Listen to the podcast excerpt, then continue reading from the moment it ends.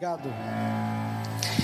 Meus irmãos, mais uma vez, boa noite, sejam todos bem-vindos ao nosso Celebrando a Vida em Família e a segunda mensagem da série A Família por um Fio.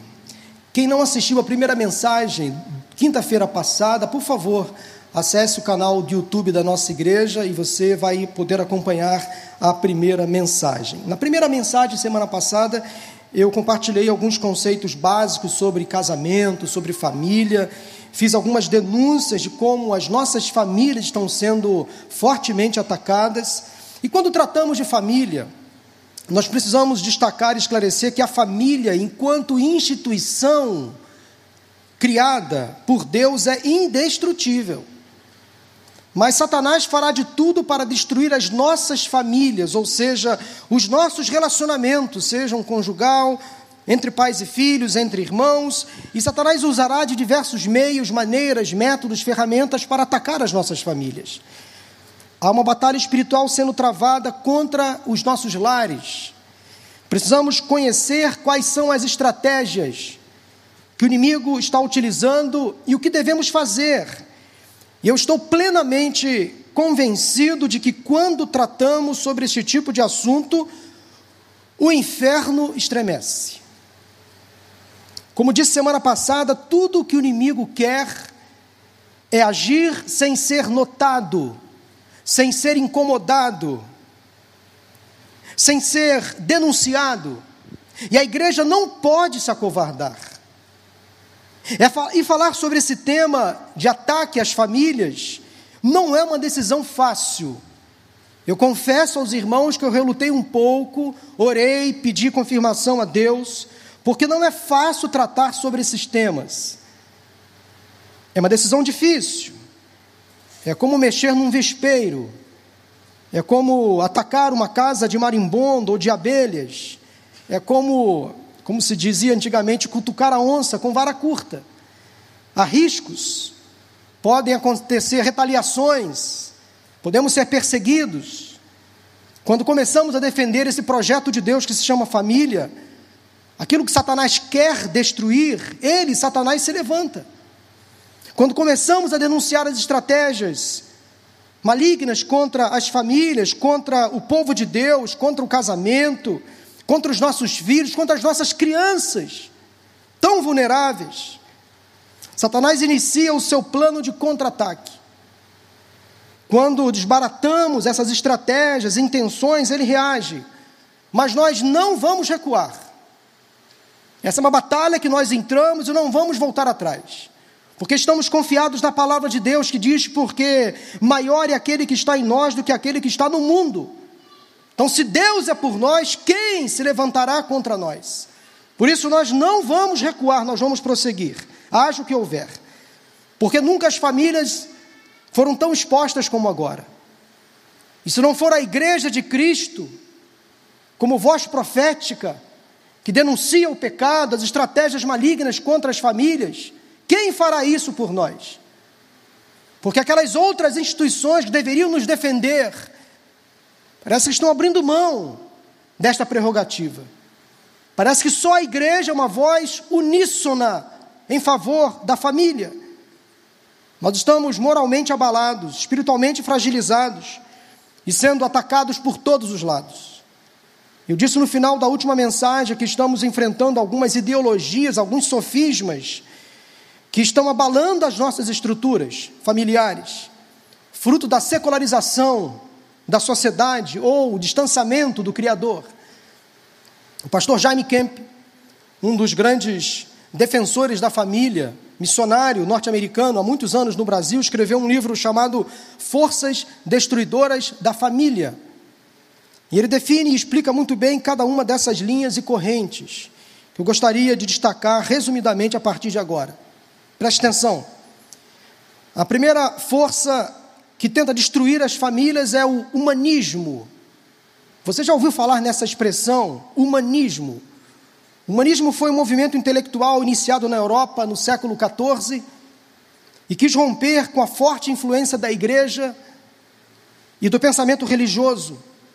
De modo que o teocentrismo ou teísmo, ou seja, Deus no centro de todas as coisas, aos poucos, influenciado pelo humanismo, foi cedendo espaço para o antropoformismo, ou seja, o homem passando a ser o centro de interesse de todas as coisas. O humanismo não chega necessariamente a ignorar a existência de Deus, mas ignora a ação de Deus sobre o homem, sobre toda a criação. O homem então aparece como, como, como protagonista, não mais como coadjuvante da história, ele passa a assumir o trono ele passa a decidir, a decidir todas as coisas, ele passa a ser o objeto principal de todas as atividades. O humanismo coloca o homem no centro de todas as coisas, o dono do mundo, o eterno protagonista da sua existência, e aos poucos a criatura vai se afastando do Criador. Esse movimento pode ser resumido da seguinte forma: quando o homem quer assumir o lugar de Deus. Quando o homem quer assumir o lugar de Deus, ou quando o humano ocupa o lugar do divino, ou quer ocupar o lugar do divino, ou ousa ocupar o lugar do divino. Quando o ser humano é servo e senhor de si mesmo. Quando o ser humano se basta, se resume, se completa, uma ideia um tanto quanto narcisista. Para essa corrente filosófica, Deus cai, é destronado, e o homem passa a ser o alvo de toda a existência. A medida e o padrão de todas as coisas. O homem destrona Deus como autoridade absoluta, entroniza a si mesmo e passa a ser dono do seu próprio nariz, dono das suas próprias escolhas. E parece que essa influência está se fortalecendo bastante ultimamente, aos poucos o inimigo está querendo tirar Deus no centro da nossa vida. Sociedades, culturas, famílias, pessoas têm mudado a sua forma e maneira de pensar, falar e agir. E é muito fácil ouvirmos a sociedade falando o seguinte: não importa o que Deus pensa, o que importa é, é o que eu penso. Não importa o que a Bíblia diz, o que importa é o que eu digo, ou no máximo o que eu digo sobre a Bíblia, é a minha interpretação. Eu preciso reescrever a Escritura, atualizar a palavra, porque não é bem assim. Porque o homem tem que estar no centro de todas as coisas. O que vale é a minha interpretação, o que vale é a minha ótica. E Deus, ele pode até existir, diz o humanista, mas eu não preciso dele. Eu me basto, eu me governo, eu me controlo, eu dito as minhas regras, eu dito os meus limites. Eu preciso de mim mesmo, ou no máximo de um outro alguém, de uma outra pessoa, não do divino, de um outro humano perto de mim. Vou deixar Deus de lado, não preciso dele. Há uma comparação bastante interessante entre a posição bíblica e a posição humanista, de acordo com um autor americano chamado Bob Hoster. E eu trouxe para vocês aqui na tela, só para rapidamente comparar à luz da Bíblia, Deus está no trono, à luz da posição humanista, o homem entroniza a si mesmo. À luz da Bíblia, Deus é autoridade absoluta, o homem é autoridade suprema. Deus revela a solução para os problemas da humanidade por meio da sua palavra, e a posição humanista diz: não, o homem tenta resolver os problemas da humanidade por meio do seu próprio raciocínio. Vira a página. A posição bíblica diz: o homem está fixado à revelação, à palavra de Deus, é a nossa regra de fé e prática. Vem o humanismo e diz: não, o homem está fixado no seu próprio raciocínio, ele se basta, ele não precisa da Bíblia. A liberdade interior vem pela obediência à palavra de Deus, aos mandamentos do Senhor, às recomendações bíblicas, é o que nós aprendemos na escola bíblica. Mas vem o humanismo e fala: não, a liberdade interior é produto da decisão humana o homem não precisa de regras. A Bíblia diz: o homem existe para a glória de Deus. O humanismo vem diz: o homem existe para glorificar a si mesmo. Há mais uma tela sobre essa comparação? Acabou? Aí, o homem tem fé no sobrenatural. A posição humanista diz: o homem confia no natural. A salvação é um dom de Deus, segundo a palavra. O humanismo não, a salvação é alcançada pela ciência, pelas obras. A moralidade estabelece suas bases na lei de Deus, a moralidade é baseada na lógica humana. A natureza humana é basicamente má, É, é o que diz a palavra. Nós temos a essência do pecado em nós, mas o humanismo não. O homem é bom, não precisa de ninguém, não precisa de esforço algum para melhorar, porque ele já é bom. É o que a sociedade tenta nos impor. É o que os nossos filhos estão aprendendo na escola. Tirando Deus do centro, tirando Deus e a Bíblia das prateleiras das bibliotecas, tirando símbolos sagrados num país cristão dos ambientes coletivos. Aos poucos, aos poucos, aos poucos, a fé, o divino, o sagrado vão sendo esquecidos, secularizados. Como a Bíblia denuncia o humanismo? Se pararmos para pensar, esta influência não é recente, não vem da Idade Média, ela vem desde quando o mundo é mundo, desde o princípio da humanidade, porque houve um momento no início da história que o homem decidiu colocar Deus de lado e quem estava por trás de tudo isso? Satanás. O recado de Deus foi muito claro: me obedeçam, façam a minha vontade, sigam as minhas regras, sigam os meus mandamentos, confiem em mim, eu tenho o melhor para vocês. Deus colocou o homem e a mulher plantados num lugar maravilhoso. A necessidade do homem ocupar o lugar de Deus influenciou então o primeiro casal e tirou o foco, o objetivo principal que eles tinham, que deveria ser adorar a pessoa de Deus. Gênesis 3, de 3 a 7, diz assim a palavra de Deus, acompanhe na tela, mas se você preferir na sua Bíblia, Gênesis 3, de 3 a 7, mas Deus disse: Não comam do fruto da árvore que está no meio do jardim, nem toquem nele, do contrário vocês morrerão. Disse, disse a serpente à mulher: Certamente não morrerão. Deus sabe que no dia em que dele comerem, seus olhos se abrirão e vocês, como Deus, serão conhecedores do bem e do mal serão como Deus, conhecedores do bem e do mal. Quando a mulher viu que a árvore parecia agradável ao paladar, era atraente aos olhos, e além disso, desejável dela para se obter discernimento, tomou do seu fruto, comeu e o deu ao marido, que comeu também. Os olhos dos dois se abriram e perceberam que estavam nus. Então juntaram folhas de figueira para cobrir-se. Houve entrada no pecado do mundo quando o homem ousou se equiparar a Deus, quando o homem ousou colocar Deus de fora da sua história, dizendo que ele poderia controlar os seus próprios desejos, ditar as regras da própria vida. Quando nós colocamos Deus para fora da nossa vida, para fora da nossa história, vem sofrimento, vem angústia, vem a dor. Com base então nessa prerrogativa bíblica básica de como o humanismo foi introjetado na vida do homem e da mulher, do ser humano. Ocorreram então problemas, dificuldades, lutas, crises. E aí a família tem sido fortemente atacada, fortemente combatida. Como o humanismo afeta a família? Eu quero passar para vocês rapidamente. É quando a família perde o senso do sagrado no lar. Ou seja, quando Deus não é mais visto dentro de casa, quando não é mais lembrado. Mas o lar é um ambiente sagrado, é a primeira igreja, é o primeiro centro da fé. Daí, quando o homem e a mulher, pais de uma família, de uma criança, por exemplo, destronam Deus, colocam Deus para fora, Deus se torna uma pessoa não grata na família, dentro de casa. Só é lembrado às vezes, às vezes, no Natal e na Páscoa. Às vezes, não é mais adorado. As famílias não fazem mais as suas orações, muitas famílias não se reúnem mais para orar, para realizar o culto doméstico, muita correria, muitos compromissos, temos outras prioridades. Influência do humanismo, banalização do casamento, rejeição do modelo bíblico para a família, outra influência do humanismo.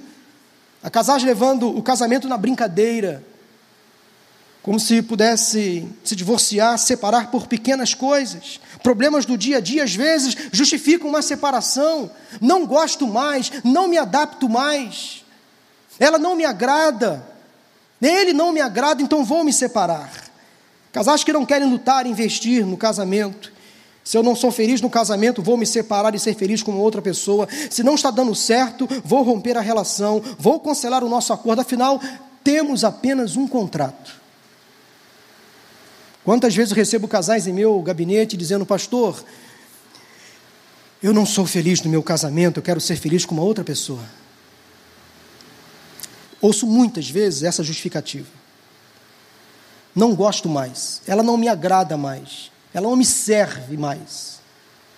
São às vezes situações sérias, mas que podem ser tratadas, que podem ser tratadas à luz da palavra. Casais que esquecem que no dia do casamento fizeram um compromisso com Deus, um pacto, um acordo, de viverem juntos, unidos em uma só carne, até que a morte os separe. Outra influência do humanismo, como eu falo aí, é essa, essa rejeição do modelo bíblico para a família, uma forte tentativa para fragilizar, desconstruir o modelo bíblico tradicional de família nuclear. Há anos o homem vem rejeitando a maneira pela qual Deus planejou a família, a heteronormatividade sendo colocada de lado, sendo castigada pelos meios de comunicação. E com isso a Bíblia deixa de ser a fonte principal da nossa fé e prática. Aos poucos, o homem vai se distanciando do Criador, deixando que as influências do mundo atrapalhem o seu relacionamento conjugal e familiar. Outra influência do humanismo, distorção de toda figura de autoridade. Ora, para o humanista, Deus passa a ser uma figura nula, sem importância. Eu não preciso de Deus. Porque para o humanista, ele se controla, ele se governa, é ele quem estabelece as próprias regras e limites. Então, a principal figura de autoridade que temos, Deus, é colocada de lado, e como consequência, o homem ocupa o trono do seu coração, ele passa a ser o centro de tudo, de todos, ele começa a agir desta forma, e as outras figuras de autoridade, como o pai, a mãe, os tios, os avós, os professores na escola, o patrão na empresa, o policial na rua, o pastor na igreja, todas essas outras figuras de autoridade passam a ser ignoradas, desrespeitadas, desconsideradas. Todo personagem que representa a lei e a ordem passa a ser desprezado, desobedecido. Uma verdadeira anarquia se instala a partir das casas, vai lá para fora, vira uma terra sem lei, sem limites, sofrimento, caos. É o que estamos vendo aí fora hoje em dia. Não há mais lei, não há mais regras. Outra influência do humanismo nas famílias, tentativa para descriminalizar o aborto e o uso das drogas. Nós precisamos falar sobre isso na igreja, porque há uma corrente contrária ao posicionamento bíblico. O aborto já é permitido no Brasil. Não sei se você sabe, deve saber. Em apenas três casos: quando o feto é anencéfalo, quando a mulher é vítima de estupro, ou quando a gravidez pode causar a morte da mulher. É uma gravidez de risco. Somente e tão somente nessas três possibilidades o aborto é permitido por lei e pode ser utilizado, efetuado nos hospitais da rede pública. Mas o que querem agora é fazer o aborto generalizado, abrir a porteira. Abrir a porteira. Há uma forte corrente para liberar o aborto em todas as situações. Porque o que pregam é o seguinte: o que importa é a vontade da mulher. Da mulher. Ela é dona do próprio corpo e faz dela o que bem entende. Meus irmãos e amigos, a mulher pode ser até dona do seu próprio corpo, mas ela não é dona do corpo do outro. E o feto, aquela criança, é um outro corpo, que não pediu para nascer. É uma criança. Aborto é assassinato. O ser humano que está para nascer é um outro corpo dentro dela, mas é um outro corpo.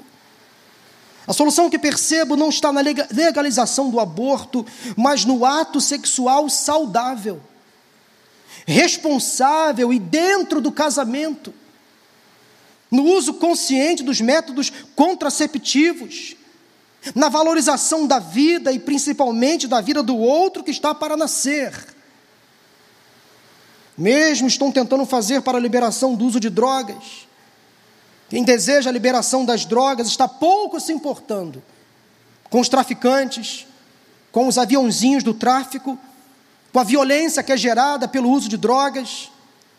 Quem deseja a liberação das drogas está preocupada com ela mesma. Pergunta ao pai ou à mãe de um drogado, o sofrimento, o mal que é causado no próprio indivíduo e na família.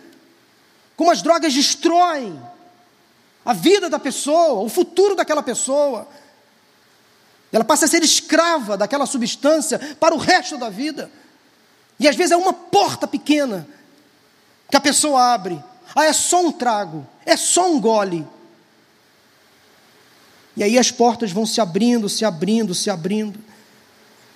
Há um esforço por parte da mídia, da opinião pública, para fazer uma campanha de apologia às drogas, uma certa glamorização ou romantização do uso, do tráfico, da bandidagem.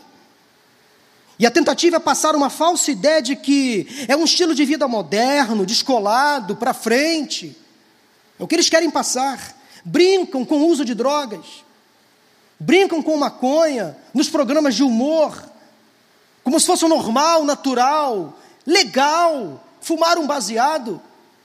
Não sabem eles o mal que estão causando, falando sobre isso. Eu encontro pessoas em sofrimento por causa do uso de drogas. E começaram com cigarro. Comum, essa droga lista. Às vezes começa com um baseado de maconha. E a pessoa começa a viajar por outras substâncias por outras substâncias mais perigosas. Foi criada até uma expressão, uso recreativo de drogas. Olha que coisa do inferno. Uso recreativo de drogas. Meu irmão, minha irmã, chamar cigarro de maconha, uma carreira de cocaína, um cachimbo de crack, ou uma injeção de heroína como recreação, é coisa do inferno. É invenção maligna para destruir as pessoas, atacar as famílias.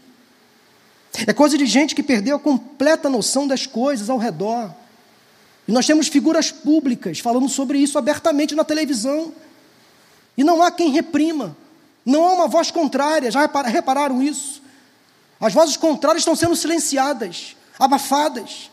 É a igreja que tem que se opor a isso. Nós não podemos nos submeter a esse linguajar, tentando destruir as nossas famílias. Outra influência do humanismo, distanciamento gradativo da fé. Essa consequência tem sido evidenciada nesses dias de pandemia. Isso me chamou muita atenção de uns meses para cá, porque muitas pessoas, colocando a responsabilidade ou a culpa na pandemia, se afastaram da igreja, dos cultos presenciais, mesmo quando as igrejas passaram a ser abertas, autorizadas pelo governo. Mas elas deixaram de frequentar as igrejas. E aí, sem perceberem, algumas foram se distanciando da fé. Ok, quem não pode vir à igreja, prefere ficar em casa, por medidas restritivas, para cuidar da saúde, ok. Se você é do grupo de risco, ok. Mas, por favor, Seja coerente consigo mesmo. A igreja é um dos lugares mais seguros para se frequentar. Se você acha que aqui você vai se contaminar, por favor, não vá ao mercado. Não frequente lugares onde há muito mais aglomeração. Não vá passear por aí. Porque as redes sociais denunciam o que as pessoas fazem durante a semana ou nos finais de semana, mas na igreja eu não posso ir, porque a igreja tem que estar fechada. A igreja não pode estar aberta. O homem está em primeiro lugar. A ciência está em primeiro lugar. Nada contra a ciência, por favor. Não somos negacionistas. Ciência e fé caminham lado a lado, não são rivais. Nunca foram, não devem ser. Cuidado para você não se afastar de Deus, sendo influenciado pelo humanismo, Algumas perguntas que faço para a sua meditação nesse momento são as seguintes, vão aparecer na tela. Quem está no centro da sua vida? Quem está no centro da sua vida? Quem está sentado no trono do seu coração? Quem é o Deus que governa a sua vida? São essas ideologias modernas? É um ator famoso, uma atriz reconhecida, é um cantor de nome, é o seu professor na universidade. Quem domina a sua mente? Quem governa a sua mente, afinal? Quem? É o dinheiro? São os seus bens? É para você pensar, para você refletir.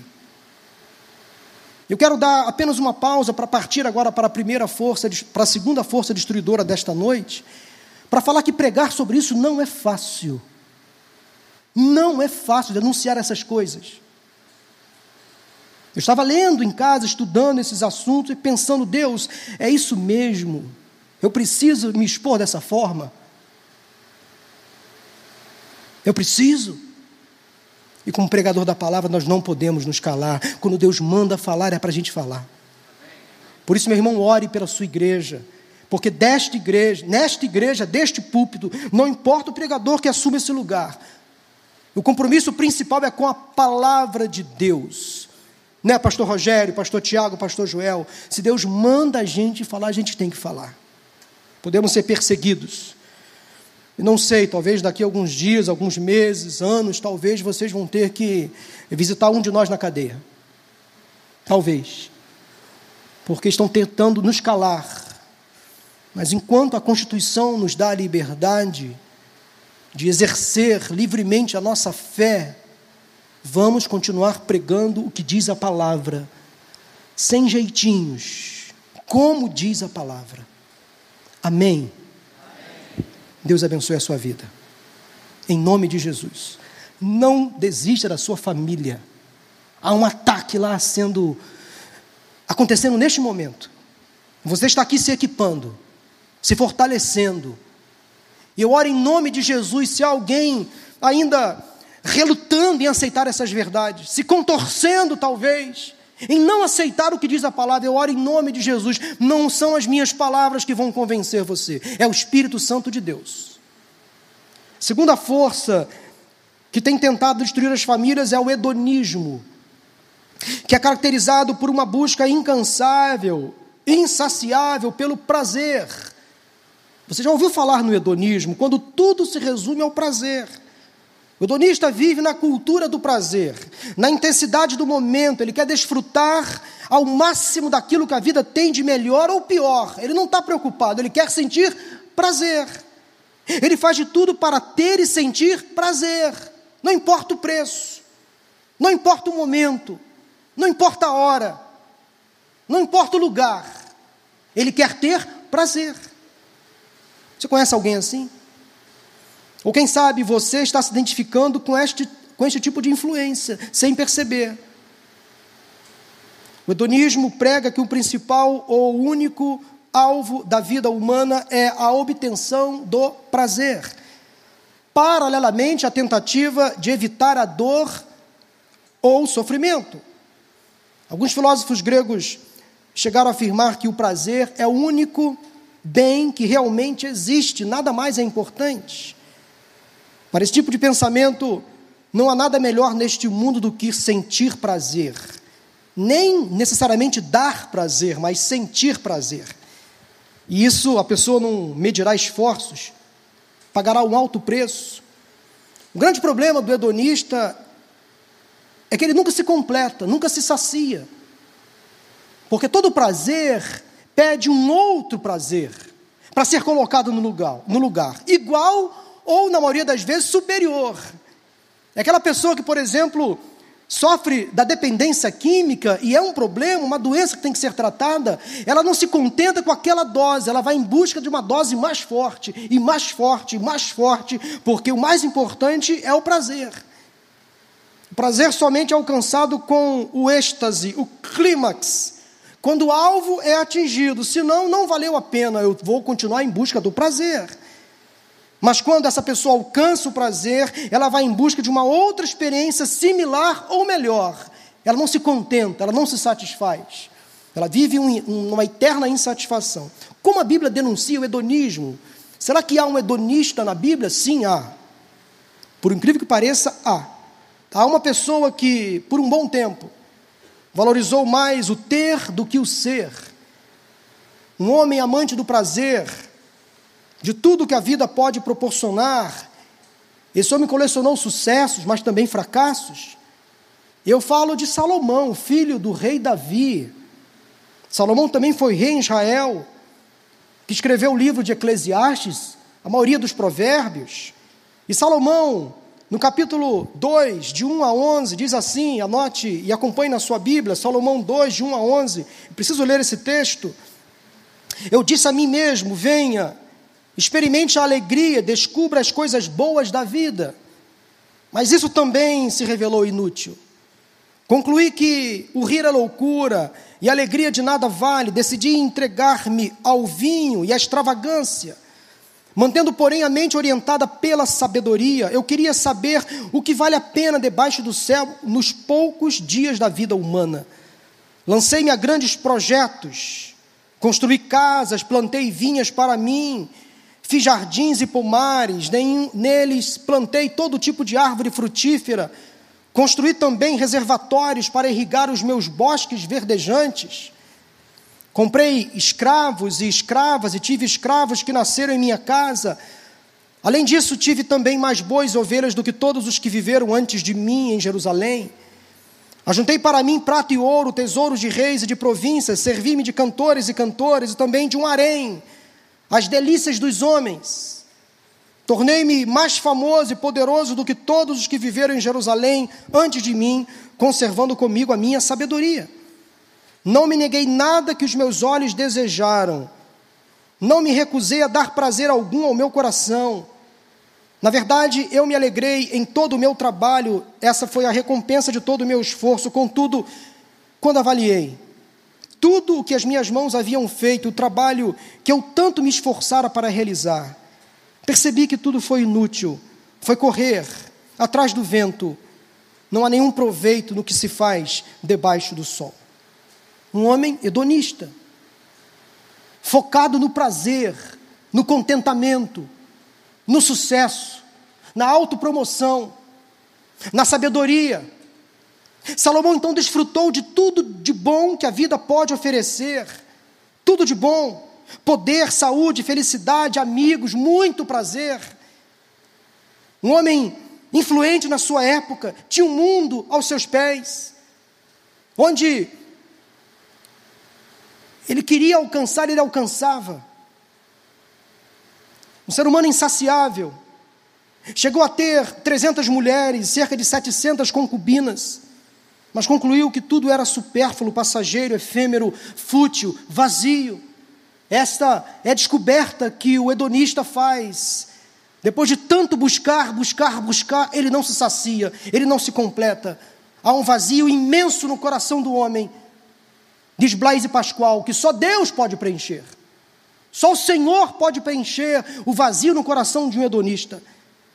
Verdade é que quando o ser humano vai em busca de um prazer, ele nunca se dá então por satisfeito, sempre busca uma dose mais forte, uma emoção mais intensa, uma experiência mais emocionante, algo mais marcante. O ser humano é assim, como Salomão, insaciável. Talvez o hedonismo seja o caminho mais percorrido pela humanidade atualmente, mais percorrido. Porque para muitos o prazer é tudo, é tudo. Pessoas que buscam realização, satisfação por meio do prazer entram em um beco sem saída e é um caminho perigoso demais. Cuidado Cuidado com o hedonismo, que pode levar você longe demais do Criador, longe demais da vontade de Deus. O hedonismo é tão perigoso que leva a pessoa a substituir aquilo que é duradouro, eterno, por aquilo que é passageiro, temporário. O hedonista às vezes busca 30 minutos de prazer. E depois ele recebe em troca 30 anos de sofrimento. Às vezes uma atitude impensada, um convite para um baile, para uma noite, para uma dose, para um trago, para um relacionamento extraconjugal, para uma escapulida aqui e outra ali. É só ali e volta, é rapidinho, é só essa noite, é só por hoje, é só por um momento. O hedonista cede à vontade, cede ao desejo, depois vem toda a carga de sofrimento. Como o hedonismo afeta a família? Em primeiro lugar, uma geração intensa e eternamente insatisfeita. Relacionamentos intensos, amizade, namoro e até casamento. Eu tenho acompanhado alguns casais de namorados que vivem uma relação muito patológica, doentia. É tudo muito intenso. É tudo muito, muito, muito. Parece que trazem para o namoro um quê de, de um casamento complicado. Fazem do namoro um casamento, mas não são casados. Aí vive uma vida tão, tão entranhada uma na outra, tão cheia de laços, antes da época, feitos, que quando esse laço se rompe, porque pode acontecer, e acontece muitas vezes, o namoro não dá certo. A vida daquela pessoa está tão na outra, a vida da outra tão dentro dela, que é um sofrimento interminável.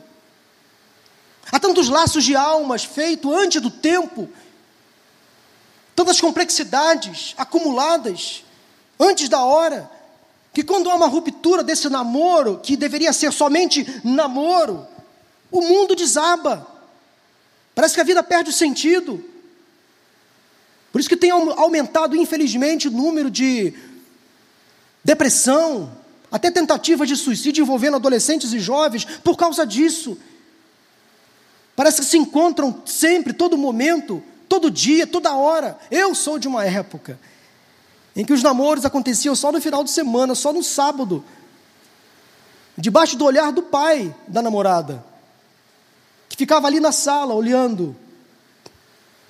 Os namoros aconteciam, eram namoros saudáveis, mas hoje os namoros acontecem todo dia, todo dia, todo dia. E quando cada um vai para sua casa, quando vai, porque na maioria das vezes moram juntos, mas quando vai cada um para sua casa, continua o papo no WhatsApp. Até duas, três horas da manhã. Eu não entendo esse negócio. Não, não, não cabe, não cabe. Não cabe. Menos, gente, menos, bem menos. Essa geração intensa, eternamente insatisfeita, que vive de uma superexposição da privacidade nas redes sociais, é o realce dos extremos, ora a pessoa está muito bem, depois está muito mal, uma geração sempre insatisfeita, em busca então de uma experiência melhor ou maior. Outra influência do hedonismo, o mau uso da internet, acabei citando há pouco. As mídias sociais ditando as normas e regras, as pessoas ficando reféns de visualizações, de comentários, de likes, de curtidas. A sexualidade é algo tão bom, pois foi criado por Deus, sendo banalizado. O erotismo, jogo de sedução, jogo de palavras. Pessoas que às vezes nas redes sociais, nos grupos de WhatsApp, mantêm um certo flerte virtual para ver no que vai dar sem contar com ostentação. O que importa é o meu prazer. Tudo vale a pena porque eu quero sentir prazer. Outra influência do hedonismo, o culto ao bem-estar físico e mental. Aqui eu falo uma crítica, eu faço uma crítica ao excesso de cuidado, de zelo com a saúde física ou mental. Claro que manter uma saúde mental equilibrada é preciso, é necessário. É claro que manter um corpo, uma saúde física ajustada, frequentar uma academia, caminhar, ótimo. Manter uma alimentação regrada, ótimo. Não estou falando disso, estou falando do excesso desse cuidado. Por causa da tentativa de prazer. Outra influência, o ter ocupando o lugar do ser, é a busca por projeção, por sucesso, por bens. Quem não tem os últimos produtos, lançamentos, sentem-se sempre à margem, sente-se desprezado, fora da curva. Outra consequência do hedonismo, inconsequência da juventude. Os nossos jovens estão sendo ceifados pelo hedonismo, de forma cruel, avassaladora. A busca então pelo prazer momentâneo, rápido, o sábado à noite, a festa, aquele baile, aquela noitada, aquela rave. Eu preciso ir aquele show, eu preciso estar lá, eu não posso perder, é tudo para mim. O sexo livre, desenfreado, sem preocupação alguma com a saúde, gerando a promiscuidade, o excesso de violência no trânsito, gerando acidentes fatais, fruto da bebida, do álcool. Muitas pessoas iniciam uma vida nas drogas depois de uma noite de prazer. Sem falar na violência sexual, na gravidez indesejada depois de uma noite de prazer. Outra consequência do hedonismo, essa erotização precoce, exagerada, temos visto por aí. Vivemos uma sociedade extremamente erotizada, extremamente erotizada, um apelo sexual dominante. E o despertar desse prazer cada dia mais precoce.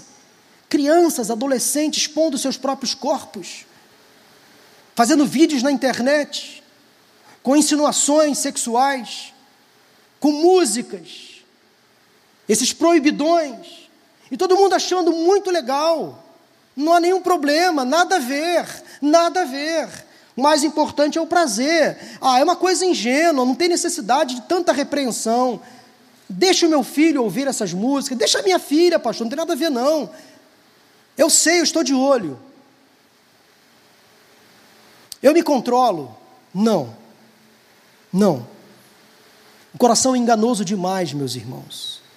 Nenhum de nós consegue se controlar totalmente. Chega uma hora que a gente perde o controle, perde o fio da meada. E quando vê o barco já afundou com a gente dentro. Por isso essa palavra é dura, eu sei, é difícil pregar sobre isso, mas é necessário. A intenção não é deixar, por favor, ninguém debaixo de culpa nesta noite, em nome de Jesus, é te dar liberdade, é te dar esperança, saída. O Espírito Santo tem falado com você nesta noite, por favor, é hora de um posicionamento, de uma mudança de pensamento, de comportamento, à luz da palavra de Deus. Algumas perguntas para terminar esta mensagem, quero deixar com você. Você está preenchendo a vida com algum tipo de entretenimento questionável? Você está preenchendo a vida com algum tipo de entretenimento questionável? As séries que você assiste lá na Netflix, na Amazon, Jesus poderia assistir ao seu lado? Será que ele poderia ficar ali ao seu lado assistindo as séries que você assiste? A quantidade de palavrões que essas séries falam? Que entram na nossa casa, no nosso consciente, tiram Cristo da nossa vida. Pastor, não tem nada a ver. Vai nessa. Vai nessa. A gente tem que ser, temos que ser, meus irmãos, radicais demais. Não podemos abrir mão de certas coisas. Nos sites que você acessa, se Jesus estivesse ali do seu lado, ele se agradaria? Nos lugares onde você frequenta,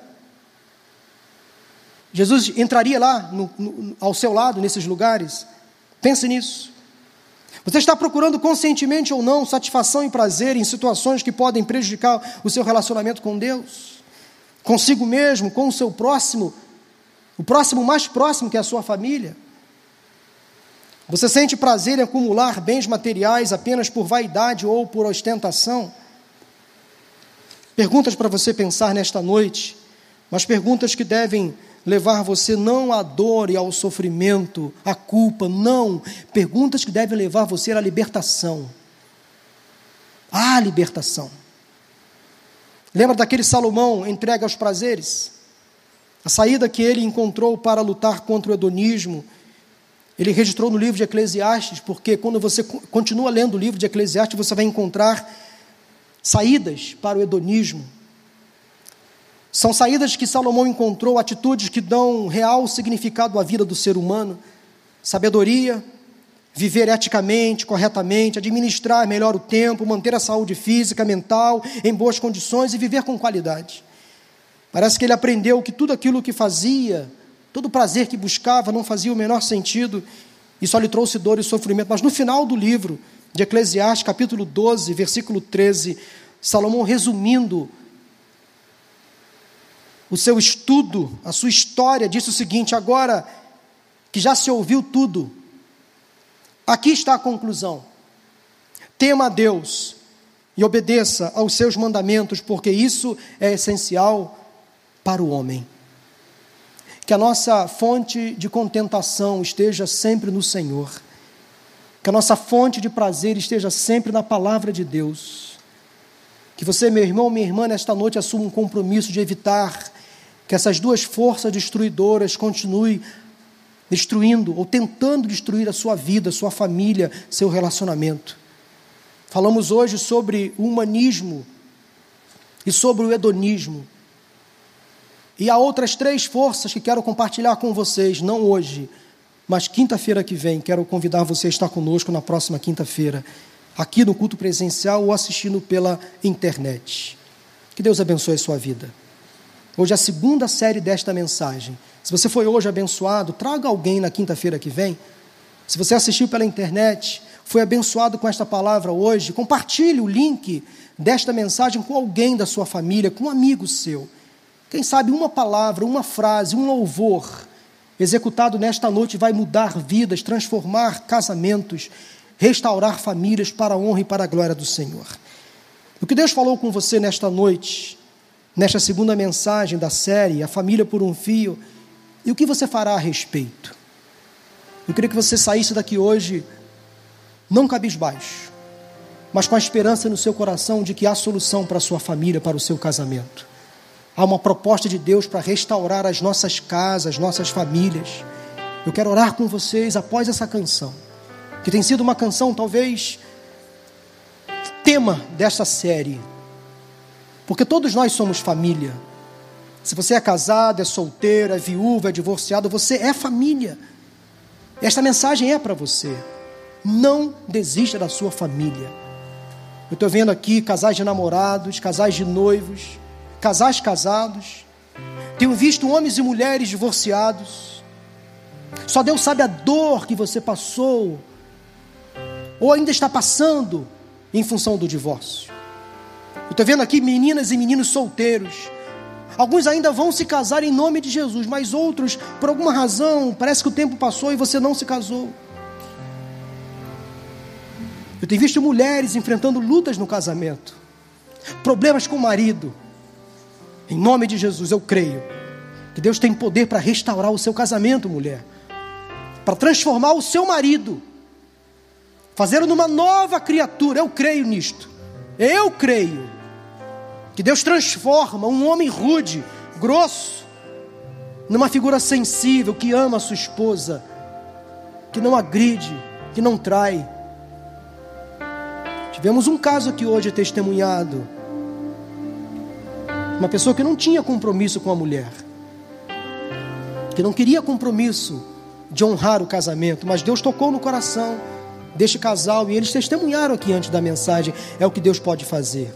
É o que Deus mais se agrada em fazer, é ver casamentos restaurados, famílias juntas, unidas pais amando seus filhos, cuidando dos seus filhos, filhos amando seus pais, cuidando deles na velhice, irmãos se abraçando, é o que Deus mais se agrada. Famílias unidas, fortalecidas, é o que Deus mais se agrada. Eu oro a Deus para que esta série de mensagens traga renovação à sua família, à sua casa, em nome de Jesus. Você pode ficar de pé?